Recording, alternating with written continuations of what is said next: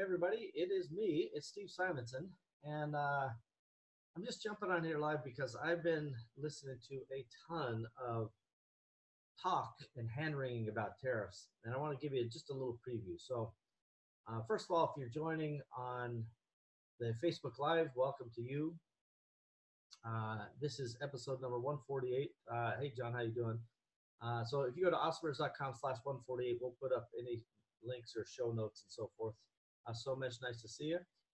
Um, so we're going to both do this on the Facebook Live, and we're also going to talk about tariffs, and I'll, I'll record this for the awesomers who want to play it back later. So uh, first of all, thanks for the, the uh, folks joining live. Uh, I've been hearing a ton of what I call misinformation about tariffs, and it's it's it's to me it's maddening because I don't mind be, people being confused about tariffs. That's not an unreasonable thing. Uh, but it's concerning to me when there um, are various bits of information that are not being passed along to uh, sellers or, or, interested parties, or or worse, that it's being passed on in, incorrectly. So uh, that that's a big concern of mine, and I think everybody's concerned about tariffs, or at least many of the sellers who, who do business with China are concerned about tariffs. Uh, and so I want to try to clear up some of the misinformation. So if you're watching live and you feel like you want to ask a question, go ahead and try to ask your question, and I'll try to figure out how to scroll through here and and uh, and answer it. Can you guys hear me okay? Because uh, I I can see some people watching. Uh, just give me a thumbs up or a little heart or whatever. Tell me if you can hear me, uh, so I make sure that I'm not wasting my time talking about tariffs. This is going to be just kind of a quick preview, and we'll do something more in depth on Monday.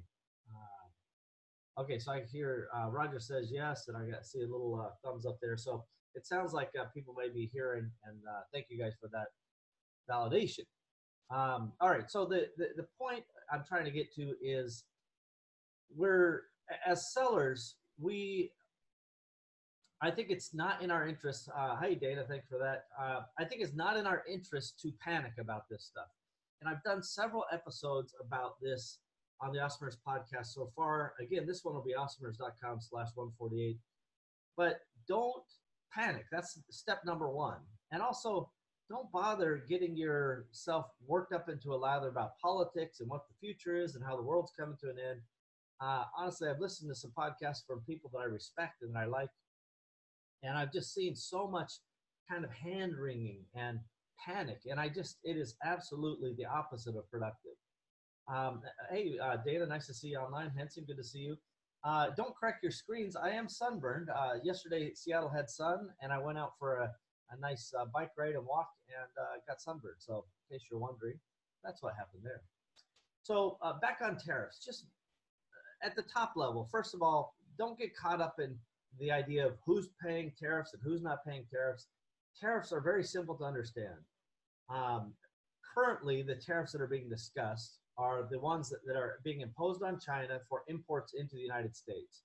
But make no mistake, tariffs exist all around the world, and any country can impose tariffs on any product that they want to, essentially. There are WTO and other obligations that people have signed up with. The WTO is a World Trade Organization, and people are, uh, in some argument, that the United States is in violation of the WTO by putting these tariffs on. But that doesn't matter because you and I can't control that and we're not a part of that process. So it doesn't behoove us to get caught up in the politics. It only serves us to understand what do tariffs mean, when do they get paid, and then what do we do about it? And that's to me the most important things. And again, I don't, if you guys are asking questions, I can't see them as they go by, uh, but feel free to, if you have a question, to ask them here. And this is just meant to be a, just a quick preview. Uh, and again, if you can hear me, just give me the little pluses or the, uh, the little hearts, whatever you got, just so I know that everything's working. My point about tariffs is number one, the importer of record pays them on the way into the country. Uh, thanks again for the uh, validation there.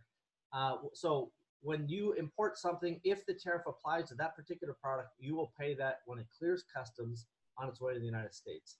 And again, this is the scenario of coming from China into the United States, which is obviously the biggest trade channel that exists.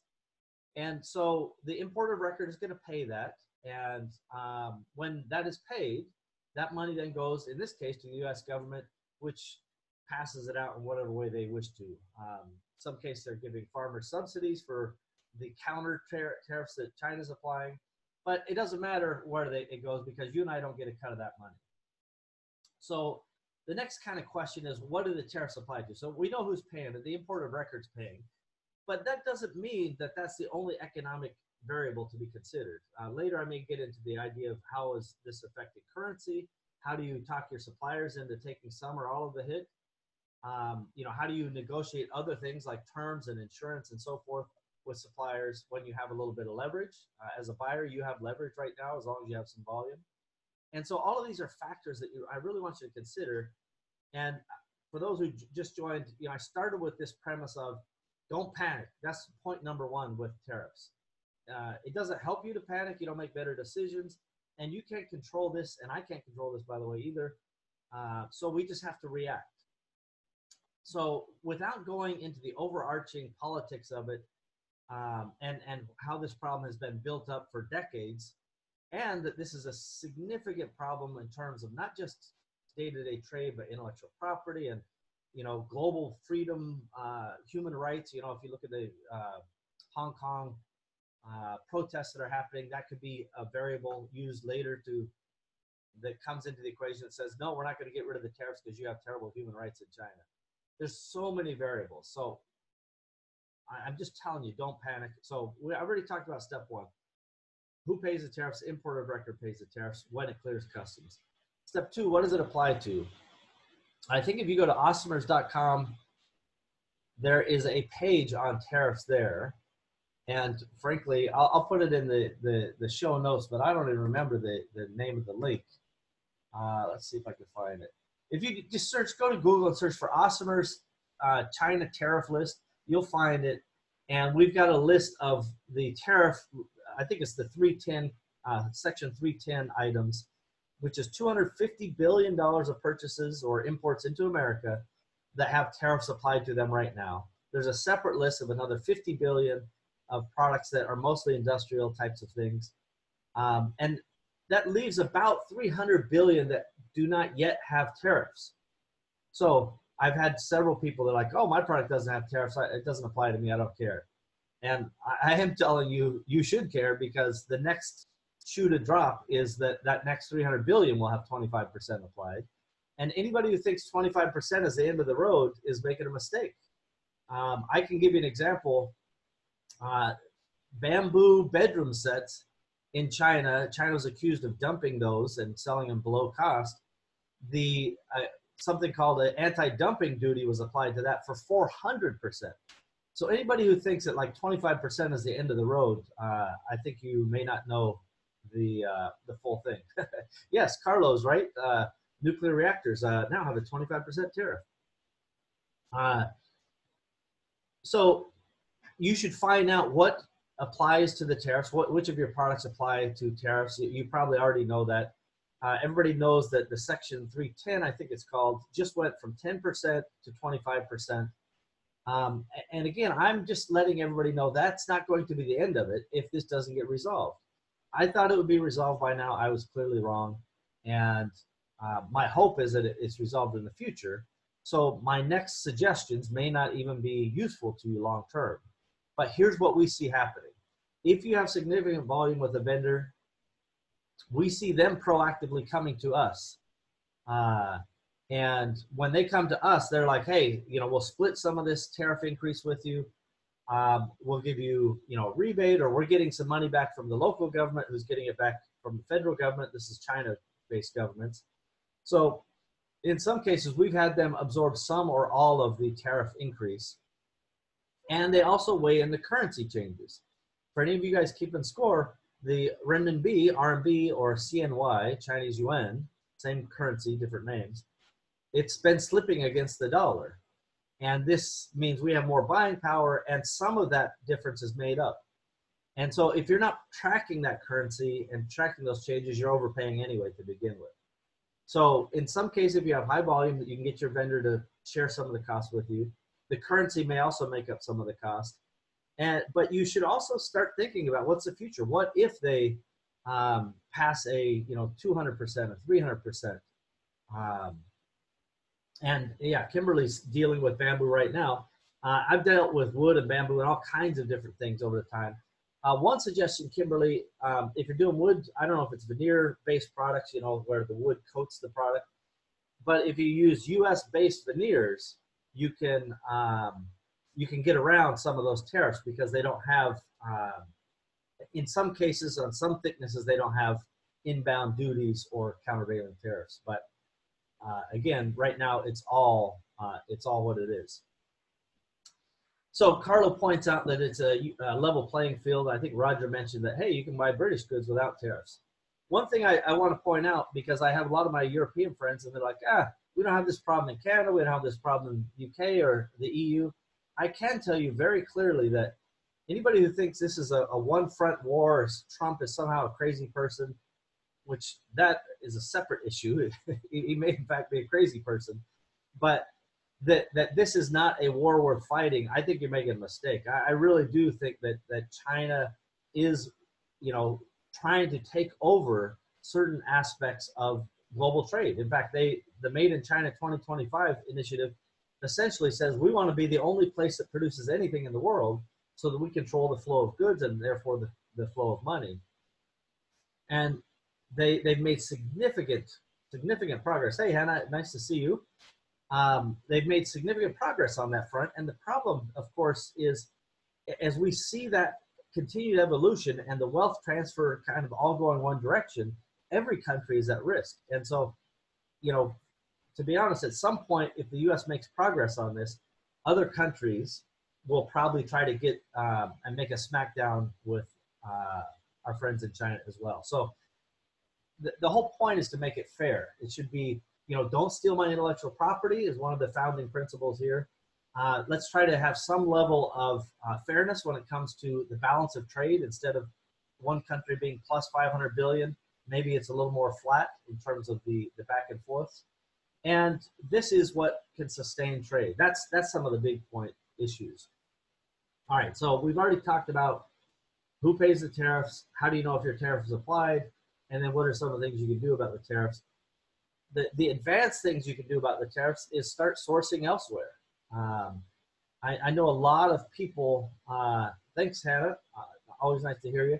Uh, and, and, she points out that, you know, I'm taking a level-headed view of the tariffs and, and looking at the long game. This is a long game to me. I've been importing from China, um, you know, full containers and stuff directly since around 2001, 2002 probably. Uh, I went to China in 2002 probably for the first time. So 17 plus years of doing this, and I've bought just for I don't know credibility sake. I've my team has overseen and my companies have uh, procured hundreds of millions of dollars of products um, from international trade, most of it coming from China. And so I get it. I understand what's happening. And we have significant efforts to try to mitigate our own risk. So what I'm sharing with you is not, you know, some guy who has some crazy opinions. These are things we're doing ourselves. So I was just leading into this idea of what if this is this long-term situation? Because again, I, I have um, uh, sellers, they tell me, well, you know, I'll raise my price a little and I'll suck up some of the pain. And, you know, China's still, you know, 50 or 60% cheaper than uh, other countries. Uh, first of all, I challenge that, that premise. It's true sometimes, but not every time. And secondly, if you're good at sourcing, there's no reason you can't source certain products. Uh, there are some categories that are harder. Consumer electronics is the hardest. But other things, especially handmade things, can be sourced from all over Asia. In fact, South America is in play, and uh, even sometimes Eastern Europe is in play. So this idea that China is the only source for everything is actually a good marketing ploy by China. There are lots of ways you can find uh, these other resources, and we have already, you know, multiple factories working in Vietnam, things um, being transferred to Cambodia, Malaysia, and uh, India as well. And I think there's going to be a lot of activity around that kind of movement. Now, let's not kid ourselves. China has a huge advantage because of their infrastructure and kind of their experience and, and just basically the, the full supply chain has been built around China. And I'm talking about raw materials, transportation, um, you know, all kinds of things like that. Uh, Kimberly says she would like to learn more about sourcing elsewhere. uh, you're not alone, Kimberly. Um, I actually am doing a um, like a pioneer trip. Um, we already sourced from uh, three or four factories in Vietnam. We switched some of that production from China to Vietnam. I'm going uh, to Vietnam for two weeks in uh, July next month, and I can tell you that we were we're looking at um, trying to host you know uh, a, a, sourcing trip or at least find a, a, trip that we can recommend to people on the Empowery co-op side of things for Vietnam, India, and uh, South America as well. We have some already that we can refer people to. So if you are interested in kind of learning about those other things, make sure you're staying in touch with the Empowery e-commerce cooperative because when I solve this problem for myself, the first thing I do is I try to share those resources with the co-op so that all the co-op members and the shareholders there get the, the first access to. And, uh, and I really want you guys to know that this is absolutely solvable. You know, there are, there are, you know, sleeping bags or backpacks or tents. I'm suddenly in the outdoor category. Let's go into the bedrooms, lamps and desks and sheets and, you know, uh, you know, wall hangings, plumbing supplies. I can find those almost anywhere. And it probably doesn't take, you know, my sourcing team very much time at all to find potential candidates, but it takes us all long time to suss out the quality of those candidates. You know, so let's say you find five or ten candidates in a in a country. Now you have to, you know, get samples. You kind of go through the same routine that you would in China or anywhere else to validate quality and you know how customer service friendly are they are they really capable of handling your volume or your scale um, how do you diversify the risk? Um, and kimberly yeah bamboo items uh, depending on what they are. So i just so you know kimberly i'm a i would say a bamboo export. In the early 2000s i was the largest importer of bamboo um, in the united states. And i still own a brand called ibamboo although it's not active at the moment ibamboo.com um, it depends on the types of bamboo items, but there are, you know, whether it's bamboo textiles or bamboo solid wood um, that's made into everything from floors to wall panels to uh, kitchen supplies or bathroom supplies or veneers, there are uh, definitely wherever bamboo is grown, including India, Vietnam, maybe Cambodia, certainly obviously in China, um, you can find various suppliers of different things. So there's all kinds of ways to make that category work. But again, I want to just acknowledge that China has certain advantages that kind of the, the reigning champion will always have. They're the incumbent, they have the advantage. But so there's th- this is the reality we live in today. We can say we want to source elsewhere and take a proactive measure to, to move outside of China. And in two months or 12 months, it could all be a head fake and it all kind of is resolved and all the, the uh, tariffs go away and then all that work and all that energy may be a sunk cost that it turns out that china's still a better choice a year from now but there's also the opposite possibility that this thing gets way worse and and that it in fact um, escalates and to be i, I said it uh, earlier in this episode but I've also admitted this on other podcast episodes. I thought this was going to resolve itself earlier. I didn't expect this to continue on this long, and certainly not with the ratcheting up of the rhetoric. And in the last, you know, let's say 15 to 30 days, it's gotten worse. And some of the things that we are watching indicate it's going to still get even worse. Uh, the fact that the Chinese, there are certain importers in China, they are now uh, storing the soybeans they get from America. That means they're hunkering down for a long war. There's other economic indicators, um, including President Xi, the Chinese, uh, uh, I don't know if he's a president or premier or prime minister, I don't know what he is. But anyway, the, the king of China, essentially, the uh, lifetime leader of China, uh, I think it's President Xi now I think about it. He has said we're willing to come back to the table, and Trump has said, no, we're not willing to come back to the table. We already had a deal, you reneged, and uh, now we're to we're to make you wait. There are political realities that we have to deal with. These protests in Hong Kong do not help us. They do not help us uh, solve this problem. And Carlo, I, I, hear you. They it may seem like they're strong enough to challenge us, but they are not, uh, in my humble opinion. They the, the panic through the China supply chain as we start changing stuff. I mean, my factories they don't call and say we'll take on this 15% hit because they don't care or they feel strong. They're panicked about it. Um, and Rogers, uh, you know, misery loves company. So Roger has pointed out that you know you think uh, tariffs have dragged on a bit, you should uh, hang out with Brexit for Brexit for a few years. Uh, and I, I, was just in London a couple weeks ago, and uh, Kimberly, I saw your note. I'm sorry I missed you in Austin, or sorry we didn't get to spend more time.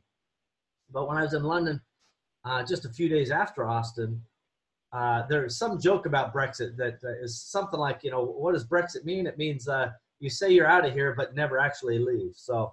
Um, I suppose uh, without getting too digressed here, my point is there are many, many factors at play here. And it doesn't matter if China is going to win or the US is going to win. As small business people, we got to figure out how to adapt, right? We can't cry and, you know, writing a note to the senator, to the president, none of that's going to matter. We have to figure out how to adapt. And what are you going to do to make sure that your business continues on?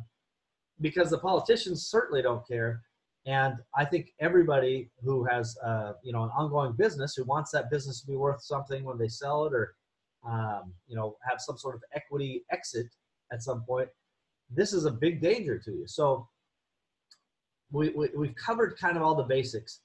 I, I definitely think long term you should be talking about what other possible places are there, um, you know, to source from. In other words, every single one of you has an HTC code. Sometimes they're called HTS codes, but that's the harmonized tariff code that you use to import. And this is a globally recognized code, right? So these are, I don't know, six, eight, nine digit codes. I don't remember the numbers. I don't clear my own customs. my team does that. And I, Sherry, who leads that team, she tells me that we're still we're still clearing between 25 and 35 containers a week, and we just got whacked with a bunch of those tariffs. Uh, so, you know, I I'm telling you firsthand that this stuff is hurting us. Um, we're not thrilled about it, but we're also we don't have the luxury of just crying about it and commiserating how this is going to ruin the economy or any of this other nonsense. Um, it's part of life, and I've seen these cycles come and go many, many times. So I, you know, am I in love with the idea that we have to deal with this? No, but I know that we have no choice, and we will deal with it. That's just that's our job. And uh, as I like to say, if it was easy, anybody could do it. So it, it's up to us to figure it out. So let me recap some of the things you can do to deal with tariffs right now. Hey, boy, I got both Dana and Adam online. Good to see you guys. Um, one of the things you can do is you, if you have reasonable volume, you talk to your supplier and say, hey, these tariffs are really creating a big uh, burden for us. You know, can you take on some of this, some of this hit? And initially they might tell you no, but if you're not in China, you can't do it in person, then at least get on a video call and tell them, hey, we would like to order more stuff from you, but this is a big problem. Um, Henson's asking me a question. Uh, so Henson says, do you think most sellers will tack on the cost to the consumer? So that's a that really is the million dollar question, Henson. Very good, very good point. So here's a, a few um, I don't know, uh, punches in the face of reality. So buckle up, everybody. um, first of all, I don't think the average seller knows their landed costs. So uh, my apologies if you do, but I think most sellers don't actually even know their landed costs. So let's start with the knowing your numbers and the basic economics matters. Number two, uh, this is only on the the cost of your product. This is not on the retail. So the question is, how much would you add, if anything, uh, to the cost of the consumer? And I think most sellers have such low margins, and they're also so scared to raise the cost because they're afraid of the Amazon flywheel effect. So, and you guys correct me if I'm wrong here, but give me the thumbs up and the love if you if you agree with me. Everybody, when they see these tariffs, are like, I'm just going to try to suck it up and deal with it because I'm afraid to raise the price. Because if I raise the price, Amazon, I might lose the buy box or I might lose my ranking, and then that flywheel is kind of goes down, down, down, and then Amazon punishes me because um, you know I've raised my price, and it, it's it's a vicious cycle. So the answer, Henson, is I think the most sophisticated people will absolutely do everything they can to mitigate the increase, manage the currency, deal, you know, try to minimize that that whatever the net increase really is, and then the, the smartest people who actually have profit margins will in fact add on cost to the consumer over time. The, the people who are most at risk, and I want you guys to listen up and pay close attention. If you sell at razor thin margins and you don't know your numbers, particularly landed costs, you're the most vulnerable. You're the one that will get wiped out because you don't even know the math. And listen, I hate doing math. Um, but the idea that we run a business without doing math is definitely not uh, an acceptable outcome.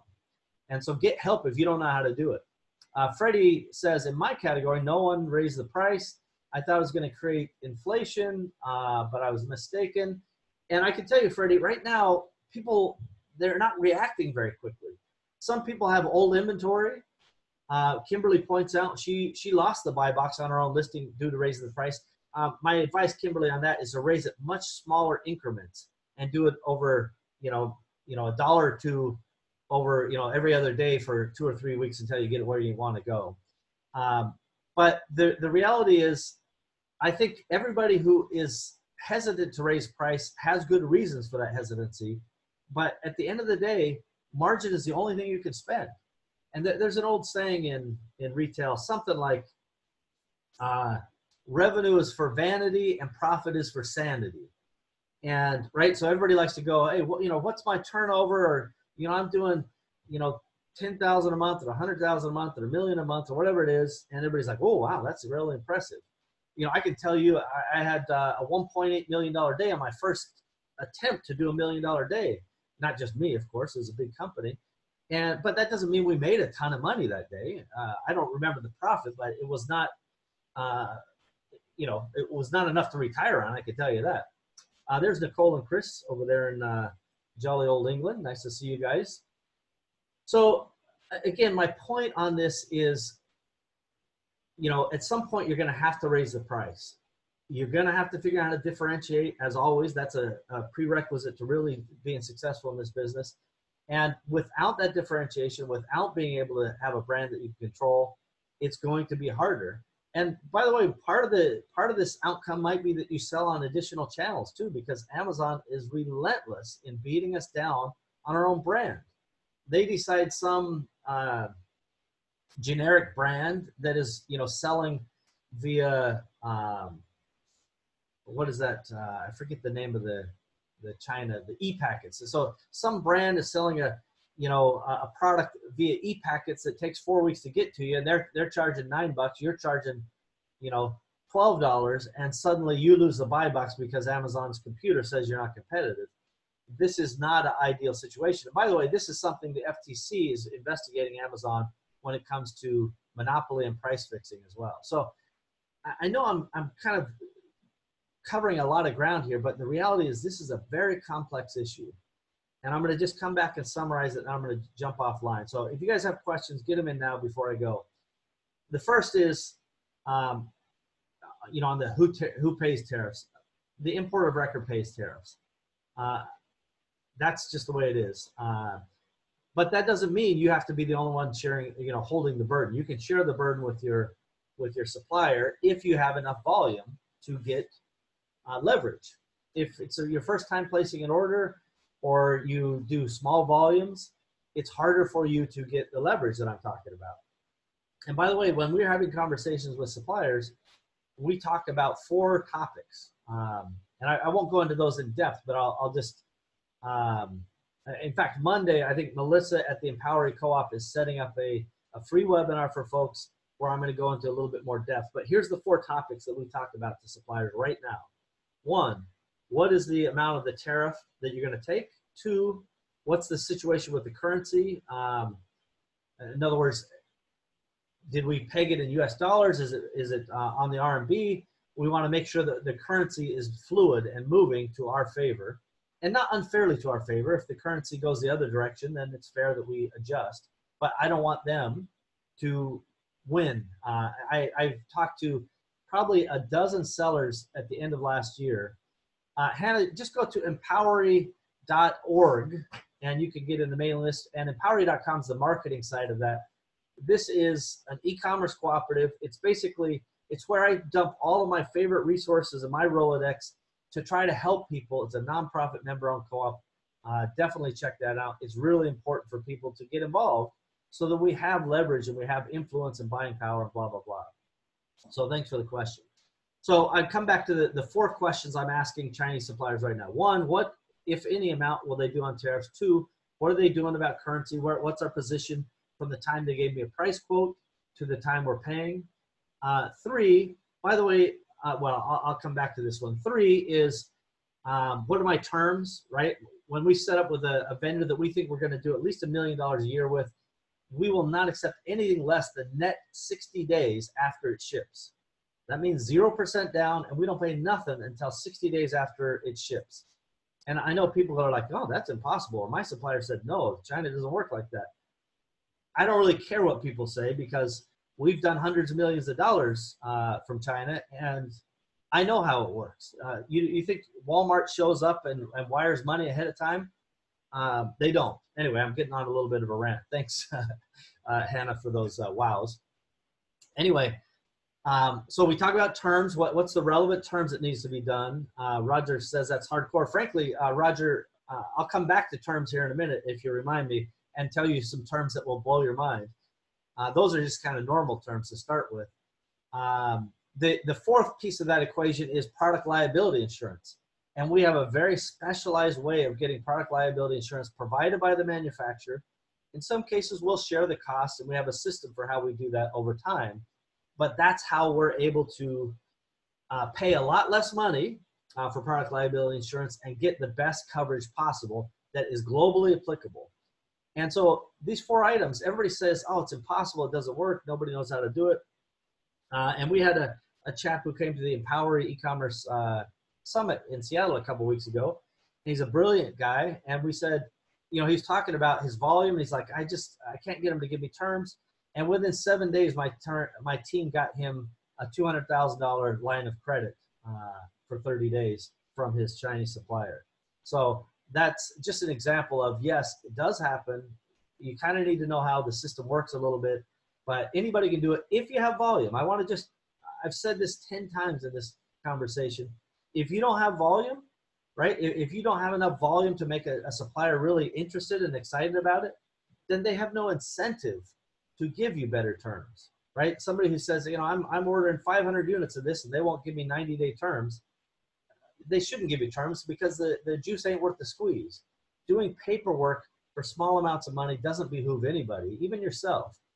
And uh, and I can tell you that getting supplier credit is easier right now than even normal because suppliers don't want to lose your business.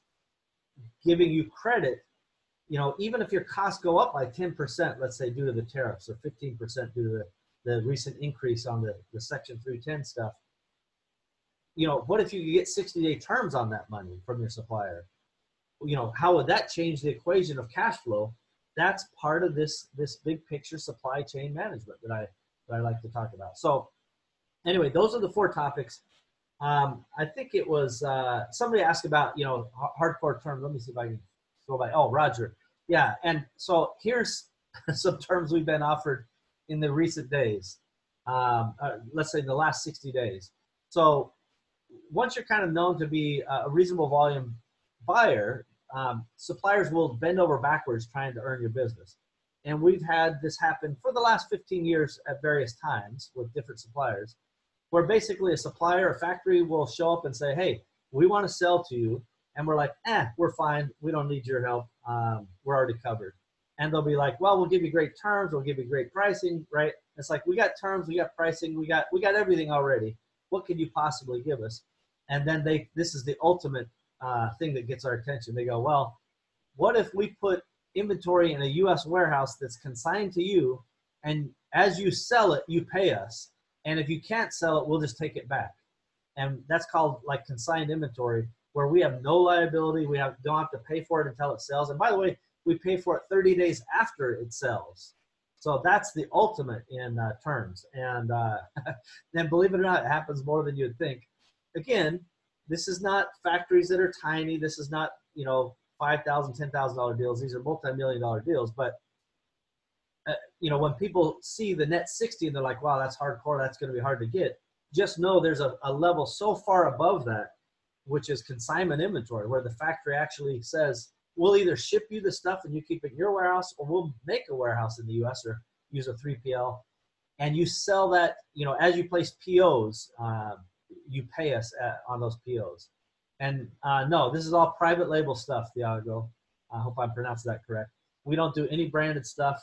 Uh, we make our own brands, and we do that and have done that since around 2002, 2003 is when we we really got into the, the our building our own brands. I know people call it private label, but uh, I really want you guys to think of it as brand building, not just sticking your sticker on somebody else's crap. You know, make it good, make it interesting, and make the brand mean something. So, uh, last shot for asking questions, guys. I, I, didn't actually intend to go on this long, but I appreciate y'all watching and giving me all the little hearts and the, all those little things. There's some uh, psychological dopamine that release that uh, the scientists say that fills the soul with goodness when you see those things. So thank you for that. Uh, bear in mind, everybody, again, I think uh, we're going to do a um, webinar, free webinar on Monday and go into some of these things in more detail. And on Monday, we're going to disclose the top ways that people are cheating the tariff system. Uh, and i am not telling you these so that you go cheat. I'm telling you uh, about these cheats so that you can look out for them and you can be wary of them. Um, and, and that's a really, really uh, important thing. So Thiago asked a follow-up question. What if we don't sell all the consigned units? Uh, will the factory have ownership of your branded goods? So it's a fair question, Thiago. So uh, there's two things. One is um, in some cases we will use, so if it's absolutely our brand boxes, if it's like our brand everything, then we will have kind of a what we call a liquidation uh, deal. So if we don't sell them, let's say over the course of six months, then they mark it down and we buy it um, at the markdown rates because clearly the, the product didn't sell. Um, on the other hand, if we use what's called white label goods, so this is still a very nice package. It's very cool. It, it looks great, but it doesn't have a particular brand name on it. This is called a white label idea. Um, then we will just let the factory kind of take that back and deal with it on their own uh, without it conflicting with what we're doing in our sales channels. Uh, and I know that you guys, you know, mostly sell on Amazon are just concerned that the supplier will jump on Amazon and steal the listing and steal the price and sell lower cost and all that. And that's a fair consideration. Um, you can block that stuff through contracts. And this is a whole different episode, but yes, you can enforce contracts in China. Yes, your POs can even have um, meaning in China, enforceability. Um, and there's a, an arbitration method in China that you can do if you follow the right procedure. So maybe I'll cover that Monday's uh, free webinar also. So anyway, um, you know, I love entrepreneurs. I hope you guys, uh, your business is good. Don't be panicked. Uh, let's see, Gracie's asking a question here. Hang on. Uh, yeah, so it sounds like she was offered uh, some sort of backup inventory. That they want to ship a container, store in a warehouse, and she didn't take that just yet, but she may consider it. I think as your as your volume is there, there's all kinds of ways to work with these different uh, suppliers. And by the way, this is global. When you do enough volume, we often tell the supplier, "Hey, you need to keep three months worth of raw materials there." You're you're welcome, Thiago Hannah. You know, keep those materials on hand so that when we place an order, it doesn't take three months. It only takes 30 days. And that's the first kind of ratchet move you can get. The next one is, hey, we're ordering this, you know, maybe ordering one or two containers a month. Keep an extra container of back stock. You go ahead and pre-make it. Don't ship it yet. And when we're ready to buy it, we'll buy it. And then you just move through that over time. So lots and lots of ways to deal with this stuff. And again, these are global um, concepts. This doesn't just apply to China. This applies to anywhere in the world. And I've I've sourced. I haven't counted all the countries, but from Africa, Eastern Europe, um, uh, South America, Central America, all through Asia, U.S., Canada, um, you know, dozens of countries for sure. And it's it's all the same at the end of the day. You find somebody you trust, you make a deal, you sustain the, the relationship, and you carry on with your life. So, uh, anyway, guys, uh, I appreciate y'all. Have a great day. Um, don't forget to. Um, I don't know where we're going to publicize, but Melissa Simonson will will be publicizing the the webinar for Monday if, if it's a go and I'm going to dive in a little bit more detail on these items, including again telling you what to do and also what not to do. I'm going to tell you the ways that uh, people are cheating the system, and uh, and that'll be Monday. we'll see everybody later. Thanks uh, for everyone uh, for your support and uh, good luck. Uh, have a great Prime Day. Bye, everybody.